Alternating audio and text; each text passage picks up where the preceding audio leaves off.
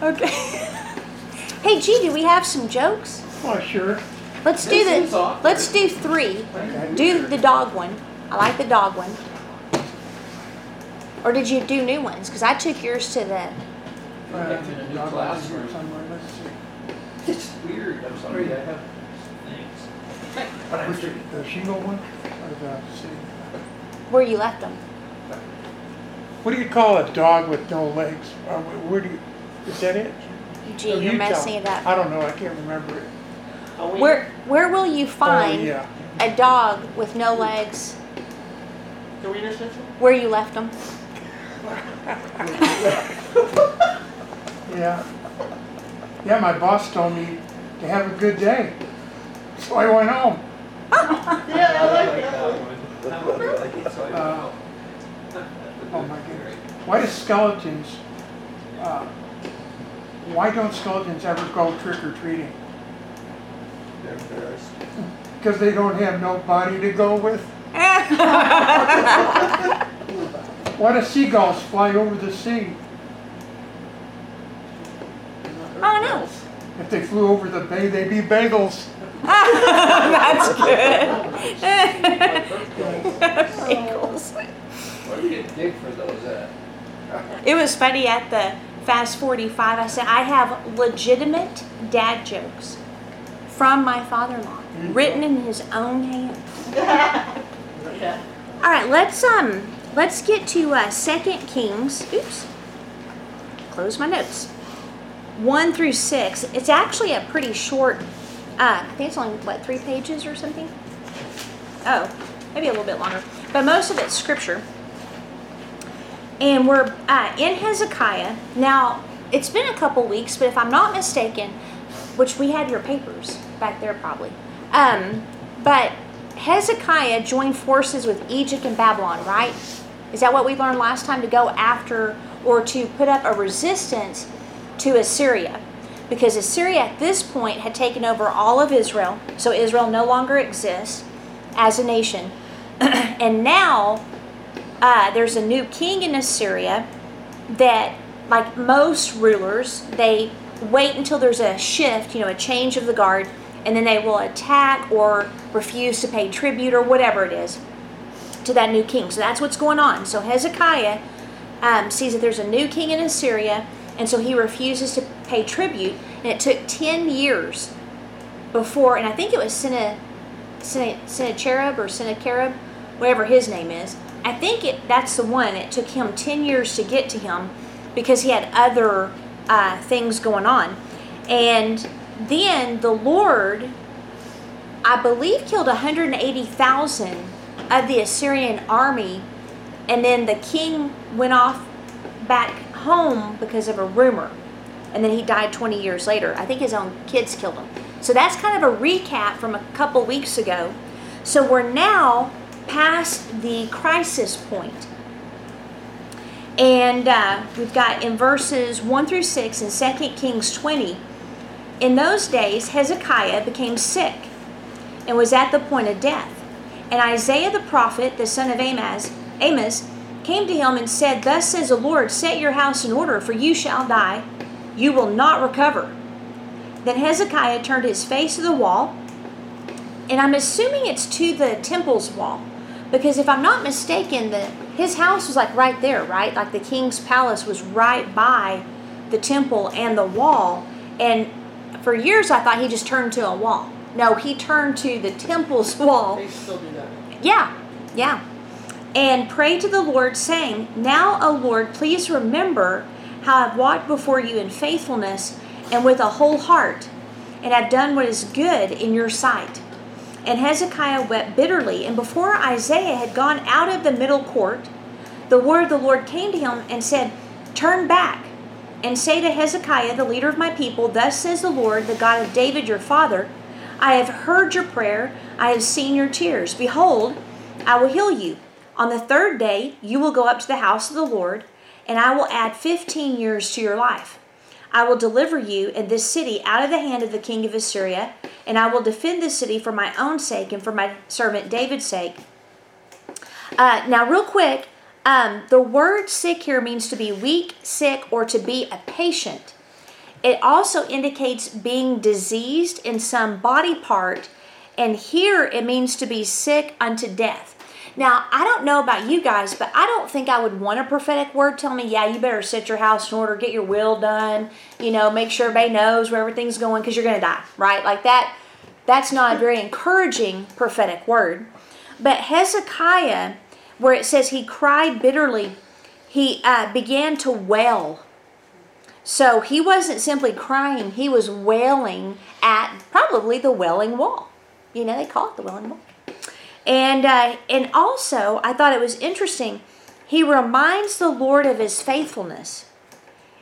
And he was one of either the first king or one of two kings so far that actually got rid of the high places. None of the other kings did that. Hezekiah did. So he was just a really good king, and the Lord heard his prayer and gave him 15 more years. But what I like, and the reason I stopped at six, is how the Lord healed him. Because in verse 7, so he's got the prophetic word, right? So first he gets a prophetic word, you're going to die. Then he prays and wails before the Lord, and then Isaiah delivers another prophetic word that the Lord will heal him, and on the third day he will be at the house of the Lord. So you would think that would be it. But in verse 7 it says, Isaiah said, Bring a cake of figs, and let them take and lay it on the boil, that he may recover. Wait a minute. Isn't the prophetic word enough? Well, maybe in some instances, but in this instance, there was an added step of apply a poultice. I love that because you've got camps, right? So you have those that know Jesus Christ has healed already. It's past tense according to what first or second Peter two twenty four. Okay, they know that. So you shouldn't do anything outside of pray. You shouldn't do anything outside of receiving your healing. Then you have others that they don't believe God heals at all, and so their first step they do is they go to a doctor, right? Well, here we've got Dr. Isaiah. And he's saying, not only are you healed, but also apply a poultice. That's why you can never put God in a box. You have got to hear what he is saying. Because what if your answer isn't a vitamin? Like, remember when I kept getting sick? And I'm like, why am I getting sick? This is ridiculous. And uh, I, my diet was still good and clean. I still exercised. I was getting plenty of rest. But I kept getting colds and flus. And I'm like, Lord, what is this? I know Jesus has healed me. I don't understand why I keep getting these colds and viruses. I even had a, well, you don't want the details. But anyway, and the Lord said, Well, you used to spend more time outside. You're not taking enough vitamin D. vitamin D. And then another time, my hips were hurting. Like, you know, the inside, that sharp, achy pain, and my knees were starting to hurt, my lower back was hurting. I'm like, what on earth? And it was to the point for the first time, let's see, that was when we were still at, at 10th Street, so that would have been uh, over three years ago, um, where I didn't even want to train. And I love training, but it was hurting too much. So again, I'm you know I'm releasing healing. I'm you know reading scripture. I'm doing everything I need to do. Finally, the Lord said, "Well, you to eat a whole bunch of spinach. You might want to look at what vitamin is in spinach." Now He could have just told me, but part of it is the pursuit, right? So I look at magnesium. I was I was low on magnesium, so I bought magnesium vitamins, and that took care of that. So all that to say, don't dismiss natural, practical wisdom, why do you think God put all these vitamins and herbs and things in the earth, right? They're for our benefit. But at the same time, don't rely on anything or anyone but God to heal you, whether that is a word of wisdom or that's an instant miracle or it's a progressive healing. It doesn't matter. Allow Him to be your doctor, even if He says, go to a doctor. You know, it's like my friend where she had that grapefruit size, you know, uh, fibroid tumor. And every time she tried to make, well, first of all, she gave God, gave God two years to heal her. And that if he didn't heal her by October, she's going to have surgery. So once I realized semantics is everything, and you have to know that he's already healed you, and your confession must line up with that. Once, you know, that became clear, I was like, well, you weren't going to be healed at all because what do you mean you're giving God two years to heal you? He already did. So the whole preface was incorrect, right? But once she started making the surgery, she had scheduled surgery three times and it kept getting canceled. Weird stuff. And she's like, I don't get it. It's like, Brian, we can schedule him knee surgery and he's in like two weeks. Me, I can't get in for six months. I said, because you're not supposed to have surgery. And uh, so once I told her about you are already healed, don't put it into the future, she laid hands on herself, it disappeared. Then we saw a miracle, right? So she wasn't supposed to go to a doctor. So it really just depends on your circumstance, what God wants to do in that uh, situation. Same thing with Mary Alice. Remember, she had like a clogged uh, artery, carotid artery. They go in there to do the surgery. It's completely clean. And they're like, what is going on? And so she's excited, the doctor's excited. You know, I mean, you just never know how God wants to do it. But what was fascinating is she was already on the table for them to put in whatever it is they do. And they're like, your artery's not bad. What? Who made the mistake? You know? Mm-hmm. And then they're looking at everything. They're like, well, no. Did they get switched? Wait a minute. And then they realized she had been healed. And actually, the doctor said it was a miracle. So again, if you need a healing in your body or you need a miracle in your body, ask Holy Spirit what to do. Just do the steps that you think that you're supposed to do. Ask for wisdom, release healing into your body, and then just wait and see what he does as far as direction because you're already healed. So I really like this. And that word cake, you know, wasn't like the cakes we get at Albertsons, those delicious, you know, gluten-free ones. Uh, it refers to a lump of pressed figs, either round or brick shaped, that were used for food, and also they would apply them to skin eruptions. And I remember years ago looking up what all was in figs. It's amazing. They're highly antioxidant, tons of like vitamin C. Uh, it's used here uh, to describe applying it to the boil. They are not sure if it was the fig itself or the leaves, but I do find it kind of interesting that the first clothing were figs.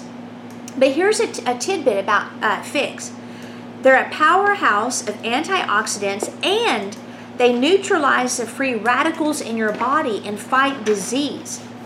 The riper a fig, the more antioxidants it contains. Figs are a rich source also of phenolic antioxidants. Uh, the antioxidants in figs enrich the lipoproteins in plasma and shield them from oxidation. Regularly consuming polyphenols is thought to boost digestion and brain health, as well as protect against heart disease, type 2 diabetes, and certain cancers. Red wine, dark chocolate, tea, and berries are some of the best known sources, yet many other foods also offer significant amounts of these compounds.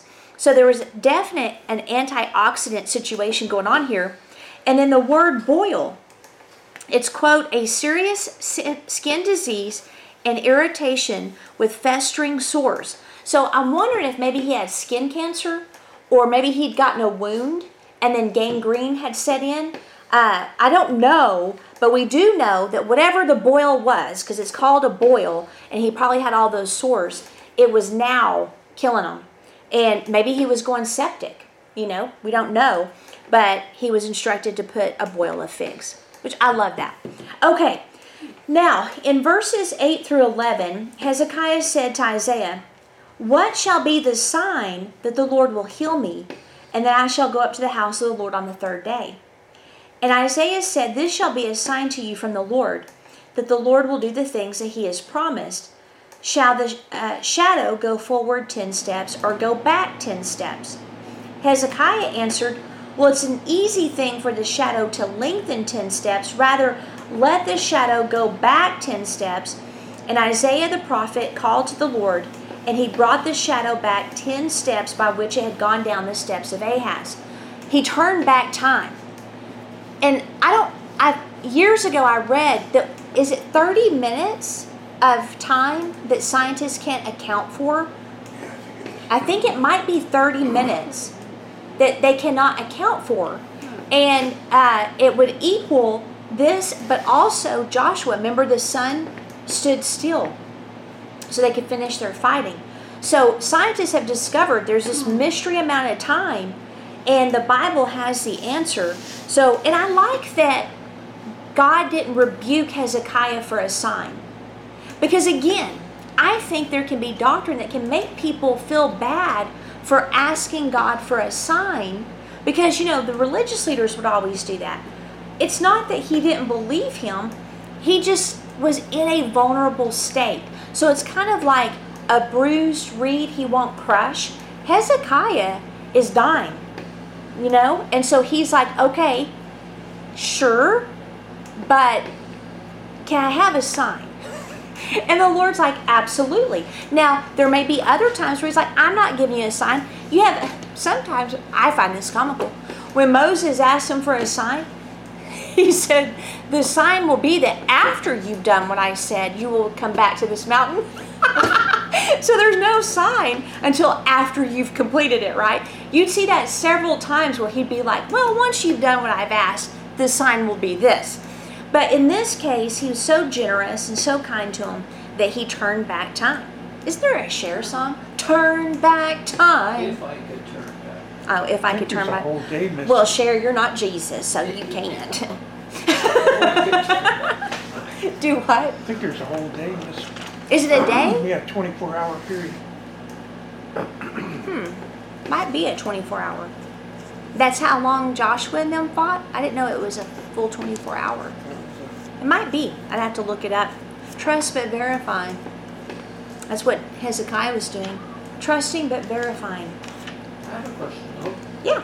It- Which had gone down on the steps of Ahaz. Mm-hmm. So when I thought, I didn't know if I found this in my notes, that there might have been a, uh, back then they didn't have what we have as clocks and everything. They had sundials. Yeah. Yeah, I don't know if it was a sundial. Like to me, is that part of the, the steps of either the palace or the temple? But they could actually see They the could see the- going this way and the shadow went this way. Yep, So and then it went came- back. Came back up like the sun literally, literally. Turned back. Physically did this Mhm. in the time of day. Yep. So some people had to seen that. Yeah. Like what.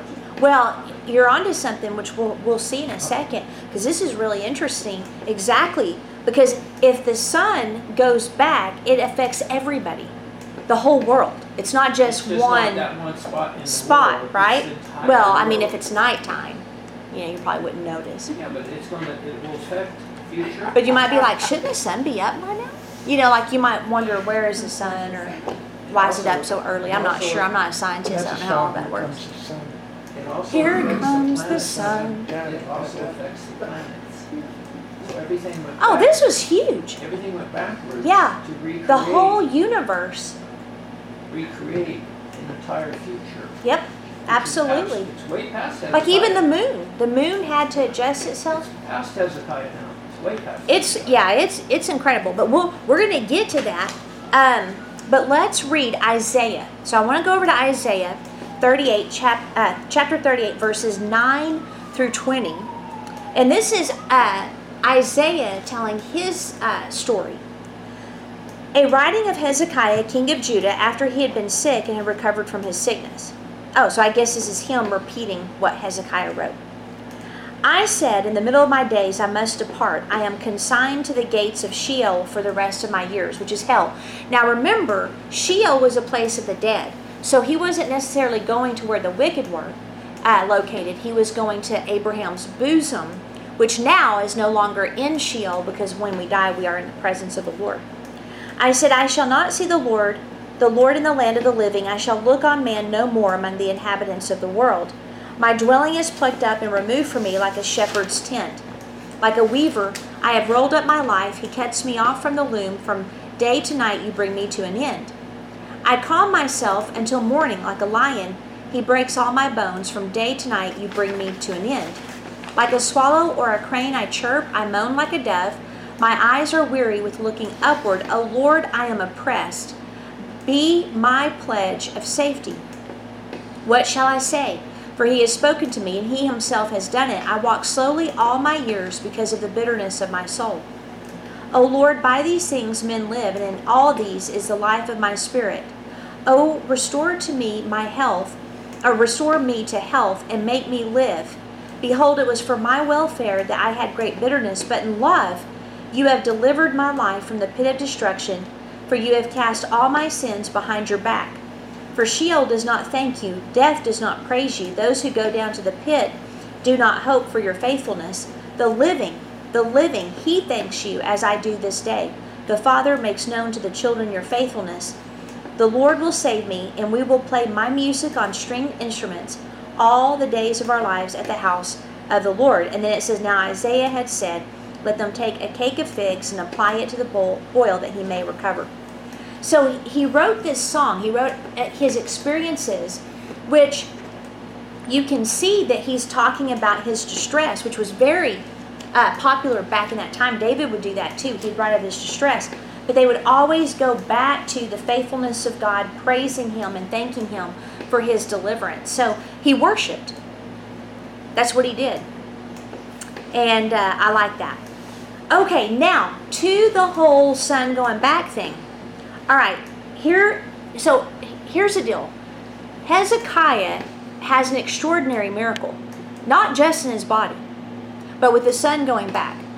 He's been added 15 years, which I don't know if I would want to know how many years were added, because then you'd be like, oh, I only got two days left. you know, right. But uh, you, the time after your greatest victory is when you have to be most careful. Okay? So, here is what is very, very interesting in uh, 2 Kings 12 through 15. And at that time, Merodach Baladan, the son of Baladan, king of Babylon, sent envoys with letters um, and a, a present to Hezekiah, for he had heard that he had been sick. Now remember, they're friends, they're friendly nations. And Hezekiah welcomed them, and he showed them all his treasure house the silver, the gold, the spices, the precious oil, his armory, all that was found in his storehouses. There was nothing in his house or in all his realm that Hezekiah did not show them. Then Isaiah the prophet came to King, uh, King Hezekiah and said, What did these men say, and from where did they come to you? And Hezekiah said, Well, they've come from a far country, from Babylon.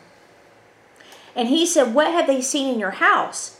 And Hezekiah said, They've seen all that is in my house. There's nothing in my storehouses that I did not show them. Man, I I, you know, I know I'm a D personality, but even for someone that maybe is more trusting, that just seems awfully dumb. You know, it's like, why would you show another country all that you have? Because to me, they're going to want it. You know, I mean, I, it's a weird deal. And not only that, but Babylon is becoming, like, already they have a treaty, but Babylon is becoming a, a known nation and we know, Hezekiah didn't know, but they were going to be the next one, right? They were going to be the very nation to take Judah. So it just seems kind of weird. I have a thought on that. Okay. Everything that happened to him, he's not going to forget. He's not going to forget what Isaiah said to him. He's not going to forget 15 years. Mm-hmm. He won't do it. Mm-hmm. Because he knows this is really, really seriously real. Right. He got healed. Well, he knows these people have a potential to become an enemy because these agreements never did last anyway. Yeah, even just in the region, yeah. They don't last now. So maybe he's going, I only got 15. I can only enjoy this for 15. After that, who gets it? Who knows? Who cares? Well, I don't care anyway. I got 15 years to live, so I'll just show him what I got. I Well, and he definitely didn't care about the future, No. which we'll see. Uh, it may have been in Second Chronicles, and again, Second Chronicles is like the behind the scenes. It kind of gives us a little more detail, including the whole sun deal.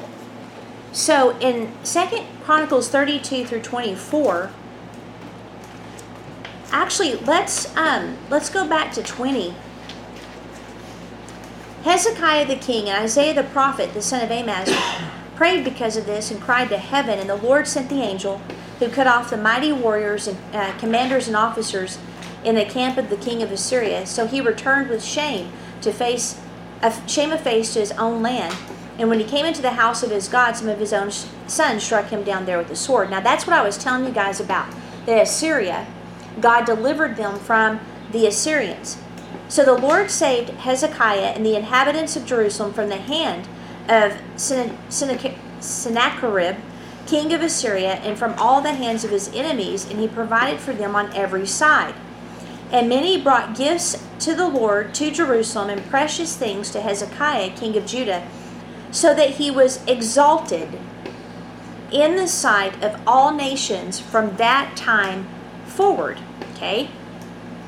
In those days, so during this time frame, remember the prophetic word of the Lord is, I will also deliver you from Assyria. So it appears that in that time frame of the threat of Assyria, Hezekiah gets sick. Okay? So in those days, Hezekiah became sick and was at the point of death. And he prayed to the Lord, and he answered him, and he gave him a sign. But Hezekiah did not make return according to the benefit done to him, for his heart was proud. Therefore, wrath came upon him in Judah and Jerusalem. But Hezekiah humbled himself for the pride of his heart, both he and the inhabitants of Jerusalem, so that the wrath of the Lord did not come upon them in the days of Hezekiah. And Hezekiah had very great riches and honor, and he made for himself treasuries for silver, gold, precious stones, spices, shields, and all kinds of costly vessels. Storehouses also for the yield of grain, wine, and oil, and stalls for all kinds of cattle and sheepfolds. He likewise provided cities for himself, and flocks of, and herds in abundance, for God had given him very great possessions. This same Hezekiah closed the upper outlet of the waters of Gihon and directed them down to the west side of the city of David. And Hezekiah prospered in all his manner of works, or in all his works. And so, in the matter of the envoys of the princes of Babylon who had been sent him to inquire about the sign that had been done in the land, God left him to himself in order to test him and to know all that was in his heart. So we have where it appears the author of Chronicles is tying the boil to pride of heart, right? Which we know sin can definitely open the door to sickness, not always. And again, you have people that if you have any sickness, you must have sinned. It's ridiculous. But there are times, in fact, Jesus told the whiner that he needed to quit sinning or something worse was going to come upon you. Remember, he's the one that couldn't get in the pool. And the Lord goes up to him, Do you really want to be healed? And he's,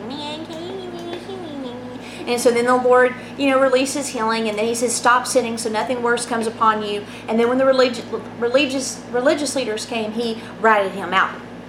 Okay, so we know that that's definitely the case. Here, he definitely was sick because of his pride of heart. What I find interesting is the Babylonians came to inquire of the sign. So they knew the sun did something weird, right? And they're like, what is going on? So rumor, you know, obviously, you know, the word got to the Babylons that, oh, the Lord turned back time for Hezekiah. One of their gods was the sun god. That's true. So Marduk, wasn't it? Marduk, I think, was the sun god. wondering, What did we miss? right? Our sun guy has never turned back the sun, you know what I'm saying? So they go to inquire about the sign, and what does Hezekiah do? Glorify himself. Okay? That's what happened. Now, the whole thing, let me let me go back. Um verse 31. So, in the matter of the envoys of the princes of Babylon who had been sent to him to inquire about the sign, God left him to himself. What does that mean? That means the manifest presence of the Lord lifted. Okay? So, a lot of times, yeah, we might be going through life, and all of a sudden we feel like, where, where are you? You actually don't need to be asking, Where are you? because He says He never leaves you. Your ability to feel the manifest presence, so however, might be lifted. The question should be, Where's the test? You know, look around. Don't ask, Where did He go? That's the wrong question. Ask, Okay, obviously there's a test happening here. I need to know what that is. And so begin to look where where are anything, especially things you thought you overcame? Because did you notice that? He got sick because the pride of his heart. He gets healed and probably thinks, "Oh, I'm over pride." You know, I've I've been healed. I'm over that. And then when they come to inquire about what God did, he then exalts himself because he's getting all this exaltation with other nations too. So, what is it that is your Achilles heel? Because that's probably where you're being tested. So, if you don't feel God, you know, and again, it could be, you know, offense or anything like that, and that may be what's going on. But I would be asking, okay, what test do I need to pass? Because obviously, I need to know something in my heart. So don't don't ask God where did you go. Ask what is going on. What test do I need to uh, pass? Or maybe something is coming up that you want to deal with, and embrace that. It's like yesterday at the Bible study, I told them the Welsh revival, the way it got started, and this is one of the most incredible revivals, which actually came over to America. So the Welsh revival broke out, and then in Kansas, um, uh, it might have been William uh, Durham or John. No, that's Durham's the prosecutor. Anyway, what was his name? Um, he mentored William Seymour, who started the Azusa Street revival. Uh, back then, there was segregation, and Kansas was very racist. So uh, Seymour would sit outside the door and listen to what this teacher taught. But what drew Seymour to him is that they had heard what had happened over in Wales And they wanted the same thing. So at 1201 on 1901, the Holy Spirit fell, just like in the book of Acts, uh, uh, upon this man and some of his disciples in, in a literal upper room. And they spoke in tongues because they didn't know they're supposed to be speaking in tongues. You know, no one spoke in tongues. It'd been a long, long time, right? So the Holy Spirit falls on them, but it came from Wales. Wales was started by Evan Evans Roberts. Was it Evan Roberts or Evans? And he was like a 20 something year old with a bunch of other 20 somethings. And they would meet every single day and pray for God to touch Wales. Very dark nation at the time. Well, before long, it began to, you know, other people started coming, like his mom and their friends, and blah, blah.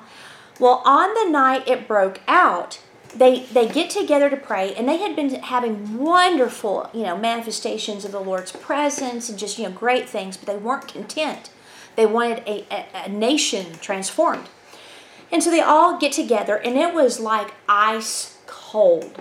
Nothing. No presence no nothing. Just terrible so all of them went home except for evan and his friends. And then all of a sudden they continue to press into prayer. All of a sudden they start hearing weeping outside. And people that had left were wailing and weeping and they were coming back to their prayer meeting because when they went home to go to bed holy spirit just fell on them and convicted them that they were experiencing what jesus experienced the night he was arrested and they could not watch for one hour and they felt such conviction that they got up they went back bam revival broke out that night uh, jails emptied, judges and cops didn't have any jobs. They had to retrain the donkeys that worked in the mines because they had trained them through cuss words, and so they would no longer do their their work because they weren't cussing anymore. So they had to retrain them. People paid off debts. Families were put back together. People were set free from alcoholism. I mean, it was an incredible thing. But the presence of God, the manifest presence of God, lifted so now think about this Jesus' greatest test was when he did not feel him. So you got to know that. Did God leave him? No. But he didn't feel him. Now on the cross, he had to turn away because he couldn't, you know, he couldn't have fellowship with sin because he became sin for us. But in the garden, you can pretty much guarantee that it was as cold, as dark, and as lifeless as any time the Lord would experience except on the cross. So don't ask, where did you go? Ask, oh, oh, okay, there must be a lesson I need to learn. All right, now. okay, so at this point of testimony, when Hezekiah should have glorified God, he did not. He failed his test. He revealed all the wealth God had given to him uh, as a country, and that would later become a superpower and target Judah. Uh, now, the most dangerous time can after can be after a great victory. We should always be humble and wise. no matter what the Lord does for us, His favor is not an indicator that we are special in the sense of being superior to others. It is not a performance based response from the Lord, it's His goodness, His mercy upon us.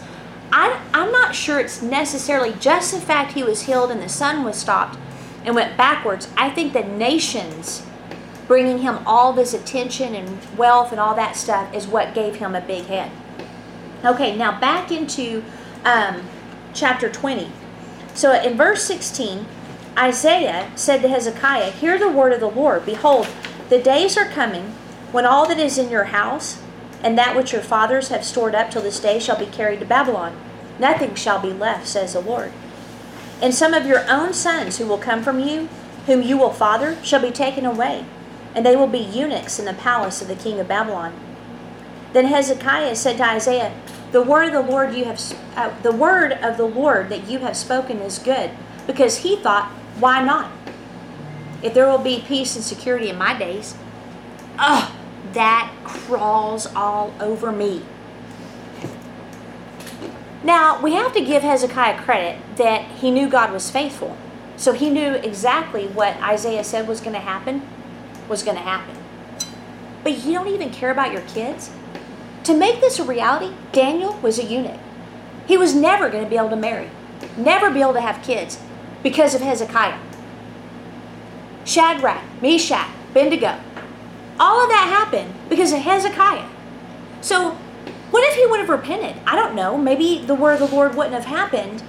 But he didn't. He's like, yeah, you know, God's faithful. He promised me 15 years. I don't care about anybody else. If I could punch him in the nose, I would right now. But anyway, the rest of the deeds of Hezekiah and, and all his might and how he made the pool and the conduit and brought water to the city are they not written in the book of the Chronicles of the kings of Judah? And Hezekiah slept with his fathers, and now we have Manasseh, his son, reigned in his place, which he was a real winner. But his flippant attitude reveals the pride. Um, people that have a lot of pride, you know, and people fling the term narcissist around a lot. Narcissism is actually a mental health I mean, it's a, you know, a diagnosable thing. But we can say that narcissists only care about themselves and they have a grandiose idea of themselves. They're more special than others. Uh, you know, God favors them more than He does other people.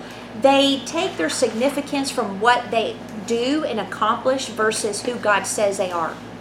Everyone can fall prone to pride. But another sign is they could care less about the next generation. There's not a natural affection, there's not a natural caring of what happens to their children and their children's children. It's all about them and what they get in this lifetime. So it's sad because Hezekiah was one of the few kings who brought great political reform to Judah, who stayed the hand of God, and yet at the time when he should have glorified God and what God had done for them, for him, instead he glorified himself. So the greatest and most dangerous time for a believer is after victory. After God's used you to perform a great miracle or set of miracles or maybe he's healed you or delivered you or whatever that don't don't be you don't need to fear the enemy actually during that time. You need to make sure your heart's right. You know what i mean? Like everybody's like oh you know the enemy's going to attack me because god has blessed me. No no no no no no you don't need to worry about that you just need to make sure that your heart stays humble when the lord begins to show you incredible favor and uh, prosperity. Does that make sense? It's weird not having Kathy here because she. There's a, a lot more to. That's what I was about to say. Richard, you have something? I do. On the pool, which was a, which was springs of water coming up, Mm-hmm. and the conduit, which to us a little pipe. No, this was a massive tunnel. That was underground. that was used, wasn't it? It's To, used in a lot of places after this fact. And I think if I got it right, when they were being overrun in Jerusalem, they used that conduit to escape. I think so. I think they did, and we know that they are definitely massive because when Darius walk it. You took over it. You can walk it. Babylon, the the whole boast of Babylon is that no one could get past the walls because they're chariots. Could drive on the walls. They'd have chariot races, they had gardens, yet their water supply they were able to get, and then a whole army was able to get into the city. So they had to be They massive. water, fresh water, the archaeologists of, of Israel have uncovered so much of this. Yeah, And it's true, if you get to see the videos, and some of it, they won't even let a camera into, yeah, because there's other things stored in the conduit. yeah. The treasures, gold, I know they found David's treasure house probably in about 2015, maybe, because we were still at the conference room. And they found a lot of, I mean, it was amazing some of the grain he had and his, uh, some of the gold and his jewels and things. this today is still being recognized today, right now, that conduit. And, and Israel does have security on that conduit. I bet they do. hmm Just for any enemies to get in there, but yeah, it's really interesting. I've been reading the Watchmen um, book over Washington D.C. and they were talking about when the that time where um, President Trump declared Jerusalem to be the capital of Israel, um, which we knew was very important.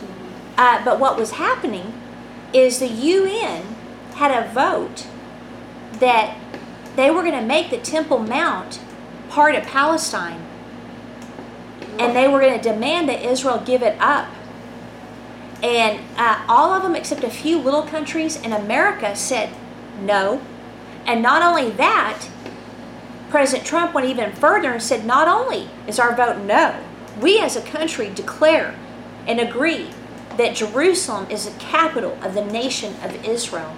And that right there saved because they were going to tear down the wall.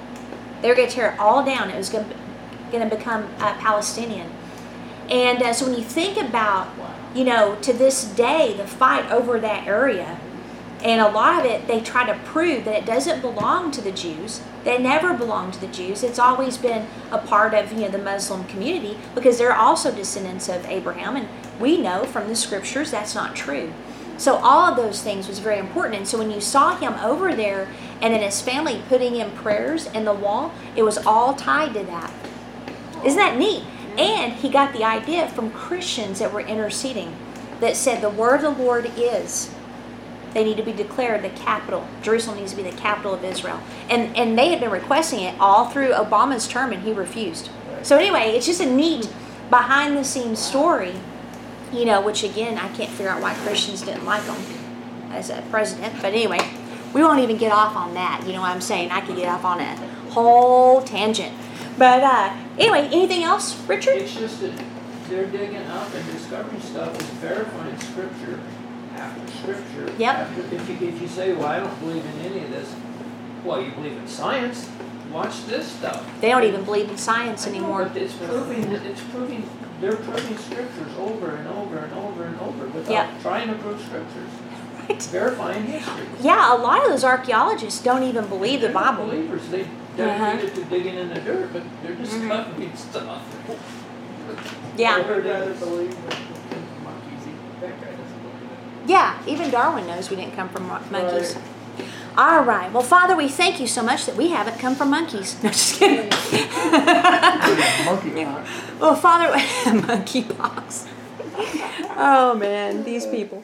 Father, we thank you so much for your word, and uh, Father, it is such a revelation to know that the withdrawing of your manifest, tangible presence may not necessarily be a sign that we've done anything wrong, but ex- uh, actually is a sign that we have an opportunity to prove our own hearts to ourselves that they are loyal, uh, that our heart is humble, that our heart recognizes who is the true source of all success, all power, and all glory, and that is you.